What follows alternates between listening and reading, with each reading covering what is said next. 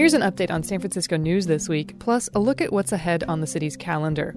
This is what's new and what's next from the team behind Civic at the San Francisco Public Press. First, what's new?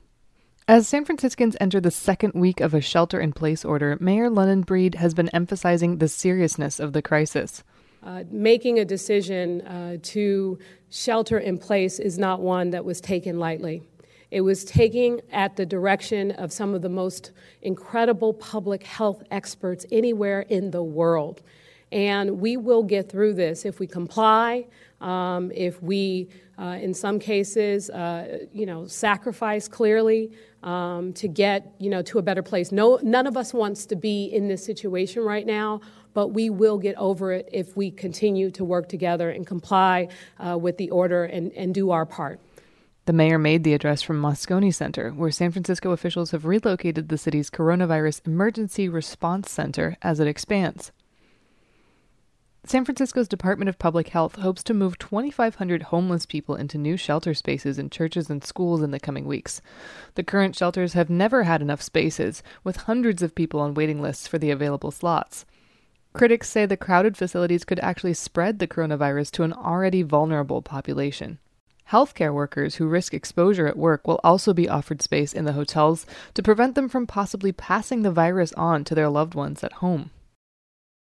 BART has reduced its hours of operation due to a massive drop in ridership during the coronavirus outbreak. Monday through Friday services will begin at 5 a.m. and stop at 9 p.m., three hours earlier than normal. Weekend service will operate from 8 a.m. to 9 p.m.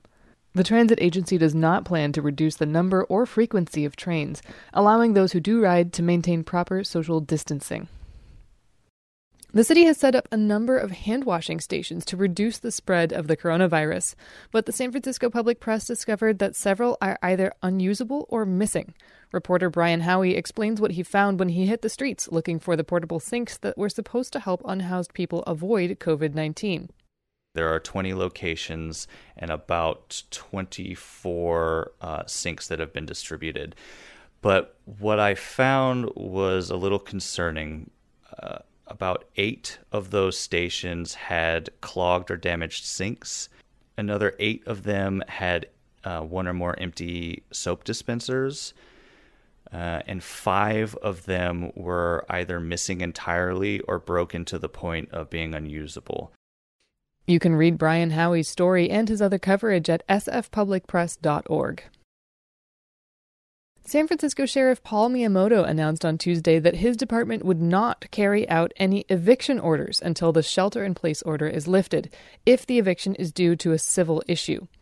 While the sheriff's department isn't planning to remove tenants from their homes, eviction proceedings are still expected to continue in court. San Franciscans who fail to move their cars for street sweeping will not get a ticket. On Tuesday, Mayor London Breed clarified the city's policy during the shelter in place order.